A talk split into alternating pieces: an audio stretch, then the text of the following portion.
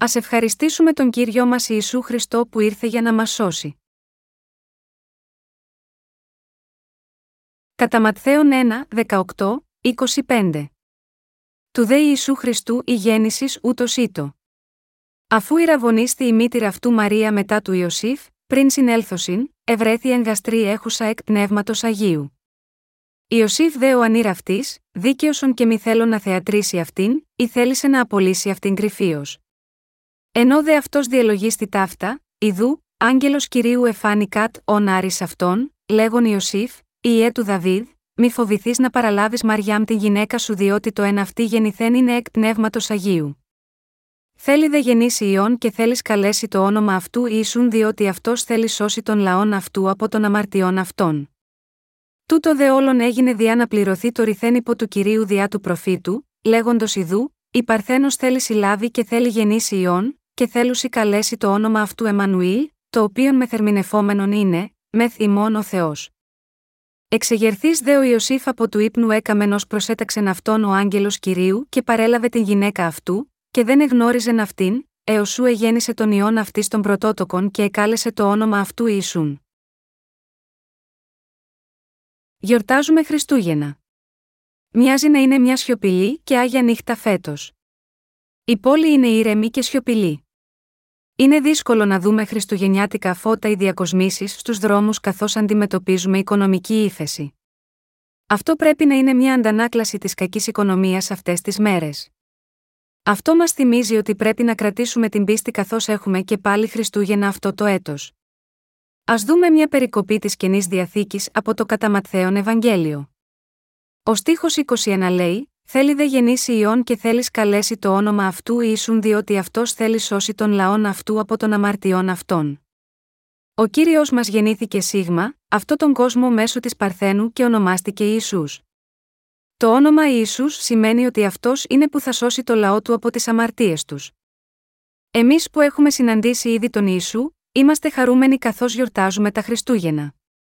Εν τούτοις, τα Χριστούγεννα δεν σημαίνουν τίποτα αν δεν καταλαβαίνουμε τη σημασία αυτής της ημέρας. Αν δεν γιορτάσουμε τα Χριστούγεννα εν κυρίω, τι θα σήμαιναν αυτά τα Χριστούγεννα σε σας? Αν γιορτάζουμε τα Χριστούγεννα εν κυρίω, μπορούμε να δούμε ότι η αγάπη του Κυρίου για σας είναι άφθονη. Τα Χριστούγεννα σημαίνουν ότι ο Θεός, ο Βασιλιάς των Βασιλιάδων που δημιούργησε το σύμπαν, έστειλε το μοναδικό του Υιό Σίγμα, αυτόν τον κόσμο για να σώσει το λαό του από τις αμαρτίες τους. Όταν είμαστε μαζί του, τα Χριστούγεννα είναι η πιο χαρούμενη και ευτυχισμένη ημέρα. Γάμα γιώτα, αυτό ορίσαμε μια ημέρα ως Χριστούγεννα, για να ευχαριστήσουμε τον Θεό. Φυσικά, αυτή δεν μπορεί να είναι η ακριβής ημερομηνία που περιγράφεται στη βίβλο. Κάποιοι άνθρωποι υποστηρίζουν ότι αυτή είναι η ημέρα της λατρείας του Θεού Ήλιου. Εν τούτοις, δεν πρέπει να μειώνουμε τη σημασία των Χριστουγέννων. Κάποιοι άνθρωποι πιστεύουν ότι έχουμε λανθασμένη ημερομηνία ως ημέρα της γέννησης του Ιησού. Ανεξάρτητα από το αν είναι η ακριβής ημερομηνία, πρέπει να γιορτάζουμε τα Χριστούγεννα για να θυμόμαστε γιατί ήρθε σίγμα, αυτόν τον κόσμο. Καθώς γιορτάζουμε τα Χριστούγεννα, πρέπει να σκεφτόμαστε βαθιά στο φως του Κυρίου για την αγάπη Του και τη σωτηρία που έχουμε λάβει από Αυτόν. Εν Χριστώ, πρέπει να γιορτάζουμε την έλευση του Κυρίου και να Τον ευχαριστούμε πιστεύοντας ότι μας έσωσε από όλες τις αμαρτίες μας. Για να μπορούμε να γιορτάσουμε αληθινά τα Χριστούγεννα, πρέπει να καταλάβουμε την αληθινή σημασία των Χριστουγέννων. Έχουμε τη συνάθρηση λατρείας της Κυριακής. Αυτή γίνεται στις ενδέκατος του δώδεκα πήμη, υπήρχε ώρα ενδέκατος του δώδεκα πήμη χθες και θα υπάρξει ώρα ενδέκατος του δώδεκα πήμη αύριο. Αυτό σημαίνει ότι ο κόσμος θα συνεχίσει την τροχιά του έως ότου επιστρέψει ο Κύριος μας. Αυτός ο κόσμος θα υπάρχει έως ότου τελειώσει. Εν τούτοις, αν δεν καταλαβαίνουμε την αληθινή σημασία των Χριστουγέννων στο φως του Κυρίου, τι αξία έχει αυτή η ξεχωριστή συνάθρηση λατρείας για μας? Η συνάθρηση λατρείας της ενδέκατος του δώδεκα πήμη της εικοστής πέμπτης Δεκεμβρίου δεν σημαίνει τίποτα περισσότερο από μια οποιαδήποτε άλλη ώρα που περνά μέσα σε ένα έτος. Καθώς πλησιάζουμε το τέλος του έτους, πρέπει να επανεξετάσουμε την πίστη μας στον Κύριο. Θέλω να πω ότι πρέπει να θυμηθούμε την αγάπη που μας έχει δώσει ο Ιησούς και τη σωτηρία που έχουμε λάβει. Όλα σίγμα αυτόν τον κόσμο, ακόμη και η ίδια η ζωή και ο χρόνος που περνά, δεν έχουν καμία σημασία χωρίς τον Ιησού. Αφετέρου, τα Χριστούγεννα έχουν τόση πολύ σημασία όταν τα γιορτάζουμε στο φως του Κυρίου. Σωθήκαμε από όλες τις αμαρτίες μας επειδή Εκείνος ήρθε να μας σώσει. Αν δεν είχε έρθει να μας σώσει, σίγουρα θα προοριζόμασταν για την καταστροφή, αλλά ο Ιησούς βαπτίστηκε και σταυρώθηκε για χάρη μας. Ήρθε σίγμα, αυτόν τον κόσμο μέσω της Παρθένου Μαρίας για να σώσει το λαό του από τις αμαρτίες τους. Επομένως, για μας ως χριστιανούς, τα Χριστούγεννα είναι αληθινά μια Άγια ημέρα. Γάμα γιώτα, αυτό η γέννηση του Κυρίου μας έχει κάτι για μας όταν την βλέπουμε με το φως του Κυρίου, που δημιούργησε και ελέγχει ολόκληρο τον κόσμο και τον επιτηρεί από την αρχή ως το τέλος. Γάμα γιώτα, αυτό πρέπει να δούμε το έργο της αληθινής αγάπης του μέσω του Ευαγγελίου του Ύδατος και του Πνεύματος. Αυτός ο κόσμος υπάρχει επειδή τον δημιούργησε ο Θεός. Ο Θεός είπε ότι θα καταστρέψει αυτόν τον κόσμο όπως το έχει κάνει άλλη μια φορά στο παρελθόν. Μπορούμε να δούμε ότι το τέλος είναι κοντά. Όπως ακριβώς όταν κοιτάζουμε στο φως του Κυρίου τον κύκλο των εποχών, της άνοιξης, του καλοκαιριού, του φθινοπόρου και του χειμώνα, μπορούμε να αισθανθούμε και να καταλάβουμε αυτό είναι το έργο του Θεού, έτσι επίσης μπορούμε να αισθανθούμε ότι αυτός δημιουργεί ένα νέο κόσμο καθώς μας σώζει από όλες τις αμαρτίες μας. Μας έχει δείξει τη δημιουργία του, έτσι ώστε να ξέρουμε ότι αυτό το σύμπαν κινείται επειδή εκείνος που είναι ικανός έχει τον έλεγχο αυτού του κόσμου. Οι άνθρωποι πιστεύουν όταν βλέπουν με τα ανθρώπινα μάτια τους. Όταν είμαστε με τον Θεό, μπορούμε να καταλάβουμε καθαρά πως Εκείνος εργάζεται.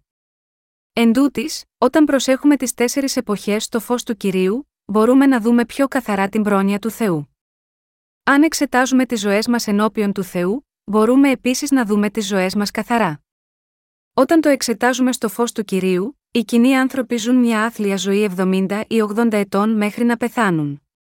Ήμασταν προορισμένοι να ζήσουμε στη δυστυχία και να πεθάνουμε στη δυστυχία. Μπορούμε να δούμε ότι ο Κύριος μας ήρθε σίγμα, αυτόν τον κόσμο, βαπτίστηκε, σταυρώθηκε και αναστήθηκε από τους νεκρούς για να σώσει εμάς, εμάς που ήμασταν προορισμένοι για την καταστροφή λόγω των αμαρτιών μας. Με τον Χριστό σωθήκαμε από όλες τις αμαρτίες μας με το Ευαγγέλιο του Ύδατος και του Πνεύματος και γλιτώσαμε από την καταστροφή και την κατάρα. Γάμα γιώτα, αυτό πρέπει να εξετάζουμε όλα τα πράγματα μέσα από τα μάτια της πίστης στο φως του Χριστού. Κάποιοι άνθρωποι αμφιβάλλουν ότι η Μαρία θα μπορούσε πραγματικά να γεννήσει παιδί όντας παρθένος. Στην πραγματικότητα, ακόμη και μερικοί πάστορες αμφιβάλλουν ότι ο Ιησούς γεννήθηκε από την Παρθένο Μαρία. Παρ' όλο που κηρύττουν και προσποιούνται ότι γιορτάζουν την ενσάρκωσή του, στην πραγματικότητα δεν πιστεύουν ότι ο Ιησούς συλλήφθηκε θαυματουργικά και γεννήθηκε από την Παρθένο Μαρία. Τέτοιοι άνθρωποι φανερώνουν έτσι την ηλιθιότητά τους. Όταν δεν βλέπουμε τα έργα του Θεού με τα μάτια της πίστης στο φως του Κυρίου, δεν μπορούμε να πιστέψουμε τίποτα από αυτά. Η περικοπή μας λέει ότι ο Ιησούς γεννήθηκε αφού η μητέρα του έμεινε έγκυος με το Άγιο Πνεύμα και ο Θεός είπε πριν γεννηθεί να ονομάσει το βρέφος Ιησού. Όλο αυτό έγινε για να εκπληρωθεί η προφητεία. Πάνω από επτακόσια χρόνια προτού γεννηθεί ο Ιησούς, ο Θεός είπε μέσω του προφήτη Ισαΐα ότι η Παρθένος θέλει συλλάβει και γεννήσει Υιόν και θέλει καλεστεί το όνομα αυτού Εμμανουήλ, Ισαΐας επτά και δεκατέσσερα. Αυτή ήταν μια προφητεία ότι ο Θεός θα ερχόταν σίγμα, αυτόν τον κόσμο με ανθρώπινο σώμα για να σώσει τους ανθρώπους. Όταν το εξετάζουμε αυτό στο φως του Κυρίου, μπορούμε να δούμε ότι αυτό είναι το έργο του Θεού για να ελευθερώσει τους ανθρώπους από τις αμαρτίες τους. Είναι έτσι ώστε να μπορούμε να δούμε και να πιστέψουμε ότι ο Θεός δημιούργησε τους ανθρώπους και μας έχει σώσει από τις αμαρτίες μας. Αυτό εντούτοις είναι αδύνατο να το πιστέψουμε βλέποντας μόνο με τα ανθρώπινα μάτια και προσπαθώντας να το καταλάβουμε με την ανθρώπινη λογική.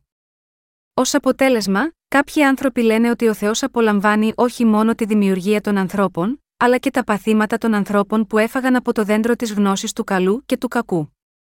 Κατά συνέπεια, μερικές φορές, κάποιοι άνθρωποι λένε, ο Θεός απολαμβάνει τη δημιουργία των ανθρώπων.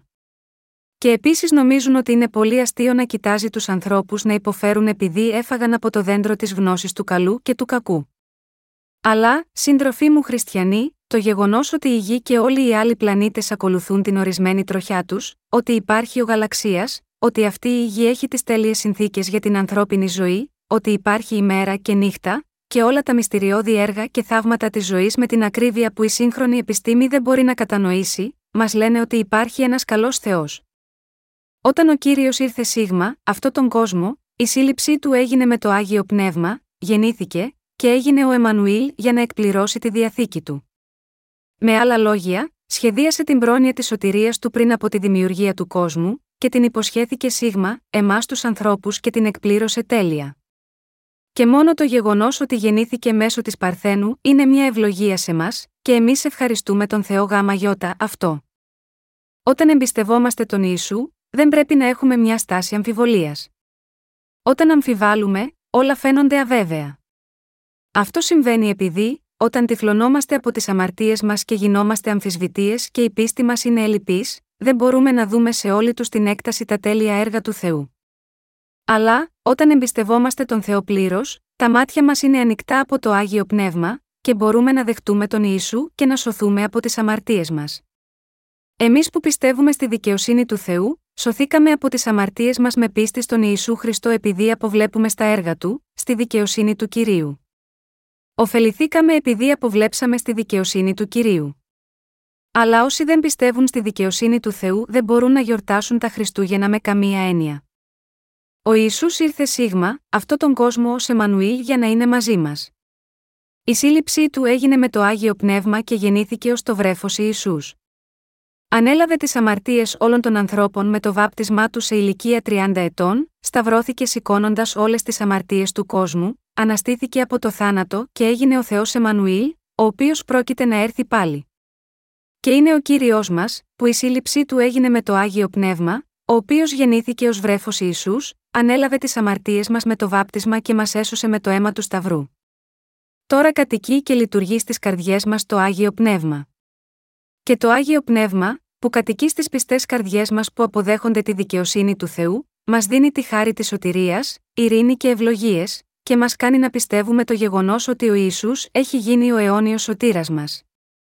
Άσχετα από τα παραπάνω, η εικοστή πέμπτη ημέρα του Δεκεμβρίου είναι μια ημέρα που θυμόμαστε τη γέννηση του Κυρίου μας Ιησού για να γιορτάσουμε και να δώσουμε τις ευχαριστίες μας στον Θεό. Εμείς ευχαριστούμε τον Θεό που μπορούμε να γιορτάσουμε αυτή την ημέρα.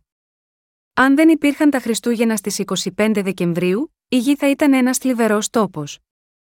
Τότε η ανθρωπότητα θα έπρεπε να ζει στην απελπισία χωρίς τον Ιησού. Δεν θα υπήρχε τίποτα χαρούμενο. Η ανθρωπότητα αποκτά μια νέα ελπίδα από ένα γεγονός, ότι ο σωτήρας της ανθρωπότητας, ο σωτήρας των αμαρτωλών, ο σωτήρας των ανθρώπων που κατευθύνονταν για την καταστροφή, ήρθε σίγμα, αυτόν τον κόσμο. Ανεξάρτητα από πόσο άθλιο ήταν το παρελθόν, έχουμε ελπίδα για το μέλλον στο φως του Κυρίου. Ποια ελπίδα θα είχαμε στον κόσμο αν δεν είχε έρθει ο Ιησούς, τι έχουν κάνει για μας οι αποκαλούμενοι σοφοί και οι άγιοι άνθρωποι σίγμα, αυτόν τον κόσμο, όπως ο Σωκράτης, ο Βούδας και ο Κομφούκιος, δεν μας έδωσαν τίποτα περισσότερο από ηθικές διδασκαλίες. Ποιος σίγμα, αυτόν τον κόσμο δεν θέλει να ζήσει μια καλή ζωή, αυτοί δεν μπόρεσαν να μας δώσουν τη σωτηρία από τις αμαρτίες μας, την κρίση και την καταστροφή. Ο Ιησούς είναι ο μοναδικός που έχει σώσει εσάς και εμένα από όλες τις αμαρτίες μας. Ήρθε σίγμα, αυτόν τον κόσμο να καθαρίσει όλες τις αμαρτίες μας με το βάπτισμα και τη σταύρωσή Του. Μόνο όσοι πιστεύουν στο Ευαγγέλιο του ύδατος και του πνεύματος, ότι αυτό είναι η δικαιοσύνη του Θεού, σώζονται από τις αμαρτίες τους. Όσοι δεν πιστεύουν στη δικαιοσύνη του Θεού δεν μπορούν να αναγεννηθούν. Από αυτή την άποψη, δεχόμαστε την αληθινή άφεση της αμαρτίας με πίστη ότι ο Κύριος είναι ο βασιλιάς όλων των βασιλιάδων, και με πίστη που αποδέχεται ότι ήρθε σίγμα, αυτόν τον κόσμο, βαπτίστηκε, πέθανε στον Σταυρό και αναστήθηκε από τους νεκρούς, και έγινε ο σωτήρας μας. Έχουμε νέα ζωή και γίναμε άνθρωποι του Θεού που μπορούν να μπουν στον ουρανό επειδή ο Κύριος έχει έρθει σίγμα, αυτόν τον κόσμο για να μας σώσει. Αυτή είναι η ιστορία της ανθρωπότητας που οδηγούνταν στην αυτοκαταστροφή τότε που δαγκώναμε και καταπίναμε ο ένας τον άλλον. Μέχρι τώρα, είχαμε μόνο την ιστορία του ροκανίσματος, του δαγκώματος και της δολοφονίας του ενός από τον άλλο. Η αμαρτία της δολοφονίας του ενός από τον άλλο μεταφέρθηκε στον Κύριο μας τον ποταμό Ιορδάνη, καθώς τον βάπτισε ο μέγιστος άνθρωπος στην ιστορία της ανθρωπότητας, και σωζόμαστε από την αμαρτία μας με μιας καθώς εκείνος σταυρώθηκε για τις αμαρτίες μας. Αλλά ο Ιησούς ήρθε σίγμα, αυτόν τον κόσμο και ανέλαβε όλες τις αμαρτίες των αμαρτωλών που δάγκωναν και δολοφονούσαν ο ένας τον άλλο, δεχόμενος το βάπτισμα στον ποταμό Ιορδάνη από το μέγιστο άνθρωπο στην ανθρώπινη ιστορία, και μας έσωσε από όλες τις αμαρτίες του κόσμου με μιας, προσφέροντας τον εαυτό Του και πεθαίνοντας τον Σταυρό. Πρέπει να πιστέψουμε σίγμα αυτή την αλήθεια. Έτσι ο Κύριος μας δίνει την ελπίδα της σωτηρίας. Δεν πρέπει να αφαιρέσουμε από τις προσωπικές ζωές μας ή ολόκληρη την ανθρώπινη ιστορία, την πίστη μας που αποδέχεται και εμπιστεύεται τον Ιησού Χριστό. Δεν θα μπορούσε να υπάρξει η ιστορία της ανθρωπότητας χωρίς τον Ιησού Χριστό. Δεν θα μπορούσε να υπάρξει καμία αληθινή οικογενειακή αξία χωρίς τον Ιησού Σίγμα, αυτόν τον κόσμο. Δεν θα μπορούσε να υπάρξει καμία αληθινή πίστη ή αληθινή σωτηρία χωρίς τον Ιησού. Θα μπορούσατε να πείτε, αυτό το λες επειδή είσαι ιεροκήρυκας. Αλλά δεν είναι έτσι. Θα ήθελα να σας δώσω ένα παράδειγμα. Μόλις είπα ότι δεν θα μπορούσε να υπάρξει η ιστορία της ανθρωπότητας χωρίς τον Ιησού. Ας εξετάσουμε αν αυτή η αξίωση είναι αληθινή ή όχι. Η Μεγάλη Βρετανία, στο παρελθόν, είχε κατακτήσει πολλές χώρες και ως εκ τούτου ίσχυε η φράση ότι ο ήλιος δεν δει ποτέ στη Βρετανική Αυτοκρατορία. Δεν υπήρχε καμία ώρα της ημέρας στη Μεγάλη Βρετανία που ο ήλιος να είχε δύσει. Καθώς ο ήλιος έδιε σε μια χώρα που ήταν Βρετανική απικία, ο ήλιος ανέτειλε σε μια άλλη Βρετανική απικία. Επομένως, ο ήλιος δεν έδιε ποτέ στη Βρετανική Αυτοκρατορία. Τόσο ισχυρή ήταν η Μεγάλη Βρετανία στον κόσμο και κυριαρχούσε στον κόσμο με τη δύναμή της. Υπήρχαν πολλοί Πουριτανοί στη Μεγάλη Βρετανία εκείνη την περίοδο. Αυτοί οι Πουριτανοί που πίστευαν στον Ιησού ως Κύριο και Σωτήρα τους, δραπέτευσαν από τη Μεγάλη Βρετανία και πήγαν στην Αμερική. Δεν μπορούσαν να ζήσουν στη χώρα τους επειδή δίωκε την πίστη τους. Καθώς οι Πουριτανοί αποχώρησαν από τη Μεγάλη Βρετανία, η φήμη ότι ο ήλιος δεν έδιε ποτέ εξασθένησε επίσης. Η ευημερία και η δύναμη που είχαν στον κόσμο έσβησε, και η μόνη φήμη που τους απόμεινε σήμερα είναι ότι είναι η χώρα των τζέντλεμαν. Οι Πουριτανοί που πήγαν στην Αμερική διέδωσαν το Ευαγγέλιο τους, είτε ήταν σωστό είτε όχι, στον υπόλοιπο κόσμο. Όπως συμβαίνει αυτό, η Αμερική υψώθηκε ως η νέα δύναμη στον κόσμο. Δεν σκέφτεστε ότι αυτό είναι μυστήριο, οι Αμερικανοί διέδωσαν το Ευαγγέλιο στην Κορέα. Τώρα, η οικονομία της Κορέας αυξήθηκε και ονομαζόμαστε ο δράκος της Ασίας. Το σύμβολο του δράκου, φυσικά, δεν είναι ένα πνευματικά καλό σύμβολο. Εν τούτης για τους άπιστους ένας δράκος είναι μια ισχυρή μορφή που θα την υπηρετούσαν ακόμη και ως θεό τους. Γαμαγιώτα, αυτό η οικονομική ανάπτυξη της Κορέας περιγράφεται ως δράκος της Ασίας ή τίγρης της Ασίας.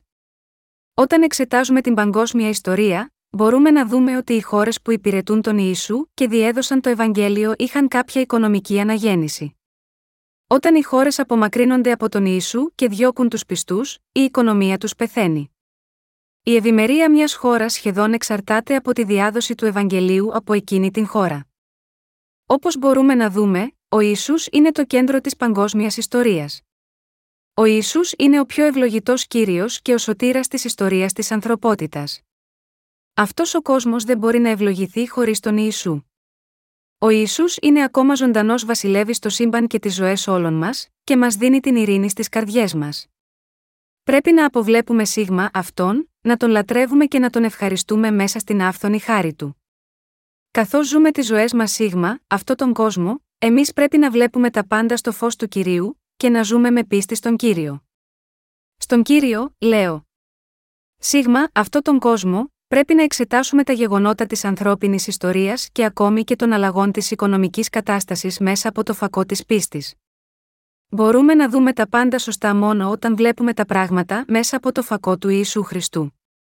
Αυτός επίσης είναι ο μόνος τρόπος για να σωθούμε από τις αμαρτίες μας. Ποιος είναι ο Ιησούς Χριστός για μας? Είναι ο Βασιλιάς των Βασιλιάδων.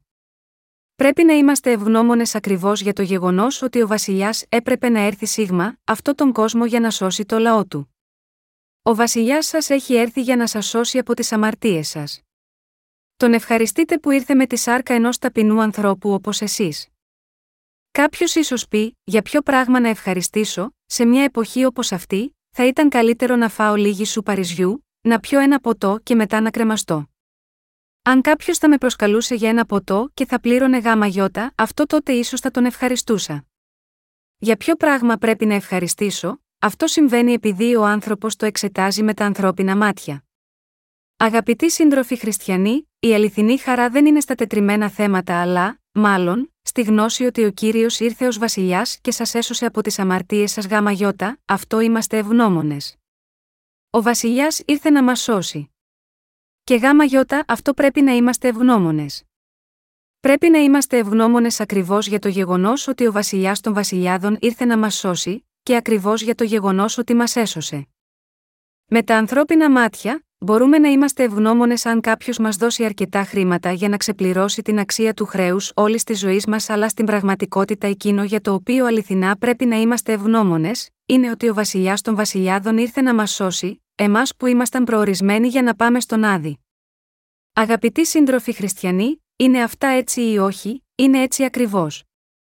Είμαστε ευγνώμονες όταν εξετάζουμε αληθινά τους εαυτούς μας στο φως του Κυρίου. Κηρύττω το Ευαγγέλιο εξετάζοντας τα πάντα στο φως του Κυρίου και πιστεύοντας τις ευλογίες του Κυρίου με ευχαριστίες. Επειδή βλέπω τα πάντα στο φως του Κυρίου, είμαι ευγνώμων και ικανοποιημένος ακόμα και αν δεν έχω τίποτα.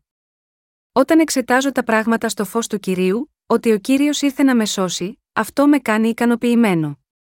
Αν δεν εξετάζουμε στο φως του Κυρίου, αλλά βλέπουμε χωρίς τον Κύριο, με τα ανθρώπινα μάτια μας, τίποτα δεν μας ικανοποιεί. Πρέπει να εξετάσουμε τη σωτηρία που μας έχει δώσει ο Κύριος και να είμαστε ευγνώμονες στον Κύριο. Πρέπει να βλέπουμε τα πάντα στο φως του Κυρίου.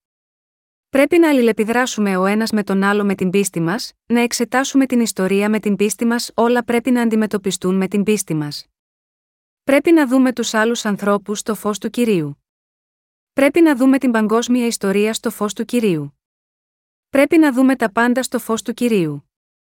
Όταν αντιμετωπίζουμε τον κόσμο με την πίστη μας, έχουμε αληθινή ειρήνη και ευλογίες στις καρδιές μας. Όταν το κάνουμε αυτό, υπάρχει αληθινή ζωή, ειρήνη και ευλογίες εν Κυρίο. Γαμαγιώτα, αυτό είμαστε ευγνώμονες. Οποτεδήποτε βλέπουμε με το φως του Κυρίου, μπορούμε να είμαστε πιστοί στην εντολή πάντοτε χαίρετε, αδιαλείπτως προσεύχεστε, κατά πάντα ευχαριστείτε. Όταν δεν το βλέπουμε με το φως του Κυρίου, δεν μπορούμε παρά να κλαίμε πάντα, να κλαίμε ακατάπαυστα, για όλα να κλαίμε. Εσείς και εγώ πρέπει να βλέπουμε τα πάντα στο φως του Κυρίου. Καθώς γιορτάζουμε αυτά τα Χριστούγεννα, πρέπει να είμαστε ευγνώμονες που ο Βασιλιάς των Βασιλιάδων ήρθε να σας σώσει και σας έσωσε και με έσωσε και καθάρισε όλες τις αμαρτίες της ανθρωπότητας. Πρέπει να γιορτάσουμε αυτά τα Χριστούγεννα με τέτοιο είδος πίστης και να είμαστε ευγνώμονες. Αγαπητοί σύντροφοι χριστιανοί, θα έπρεπε να είμαστε ευγνώμονες γαμαγιώτα, αυτό ή όχι, είμαστε ευγνώμονες. Είναι αυτό ένα παραμύθι η αλήθεια, είναι η αλήθεια. Η Γραφή λέει, τούτο δε όλον έγινε διά να πληρωθεί το ρηθέν υπό του Κυρίου διά του προφήτου, λέγοντος ιδού, η Παρθένος θέλει συλλάβει και θέλει γεννήσει ιών, και θέλουσι καλέσει το όνομα αυτού Εμμανουήλ, το οποίον μεθερμινεφόμενον είναι, μεθ ημών ο Θεός κατά Ματθαίον ένα, είκοσι δύο, είκοσι τρία. Μπορεί μια ανήπαντρη γυναίκα να γεννήσει παιδί σίγμα, αυτή τη γη λοιπόν, μια ανήπαντρη γυναίκα μπορεί να γεννήσει παιδί πριν από το γάμο της. Πολλές γυναίκες έχουν παιδιά εκτός γάμου. Αυτό αποδεικνύεται όταν επισκεφτούμε ένα ορφανοτροφείο. Πολλά παιδιά εγκαταλείπονται στα ορφανοτροφεία από τις ανήπαντρες μητέρες τους. Οικογένειες από ξένες χώρες υιοθετούν μερικά από αυτά τα εξόγαμα παιδιά. Φυσικά υπάρχουν περιπτώσεις που ανήπαντρες γυναίκες έχουν παιδί. Όμως, αυτό είναι διαφορετικό από το να γεννήσει παιδί μια Παρθένα, επειδή είναι δυνατό για μια ανήπαντρη γυναίκα να γνωρίσει έναν άντρα.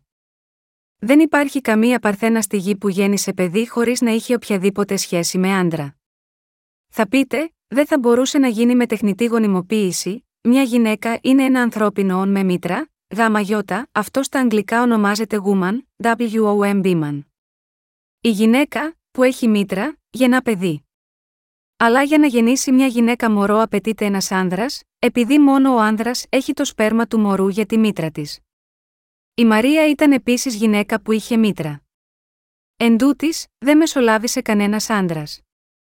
Η Μαρία συνέλαβε παιδί μόνο με το Άγιο Πνεύμα.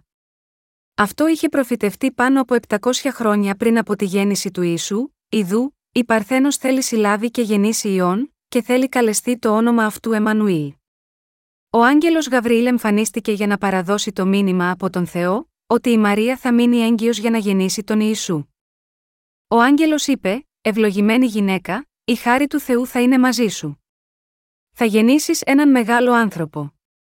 Τότε η Μαρία ρώτησε, πώς θα γίνει αυτό, αφού δεν γνωρίζω άντρα, η Ελισάβετ η συγγενής σου και αυτή συνέλαβε μωρό στα γυρατιά της. Το γεγονός ότι η σύζυγος του Ζαχαρία Ελισάβετ έμεινε έγκυος στα γυρατιά της, ή το γεγονός ότι η Παρθένος συνέλαβε παιδί έγιναν σε εκπλήρωση της προφητείας μέσω της ειδικής πρόνοιας του Θεού. Τότε η Μαρία είπε: «Ιδού, η δούλη του Κυρίου γέννητο εις εμέ κατά των λόγων σου», και δέχτηκε το μήνυμα που έφερε ο άγγελος, και το βρέφος μεγάλωσε μέσα στη μήτρα της.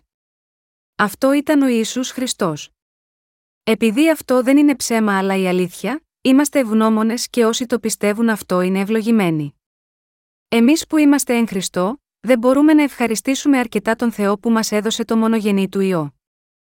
Εν τούτης, για όσους δεν πιστεύουν σίγμα αυτή την αλήθεια, τα Χριστούγεννα δεν είναι τίποτα περισσότερο από μια κοινή ημέρα, που γίνονται ξεχωριστές χριστουγεννιάτικες εισφορές για να καλυφθεί ο προϋπολογισμός των εκκλησιών. Αρκετές εκατοντάδες χιλιάδες δολαρίων μπορεί να συγκεντρωθούν μέσω αυτών των ειδικών χριστουγεννιάτικων προσφορών, με αφορμή τα Χριστούγεννα. Πολλοί άνθρωποι κάνουν γνωστά τα ονόματά τους καθώς δίνουν ειδικές προσφορές, αλλά ο Θεός δεν είναι ευχαριστημένος από αυτό.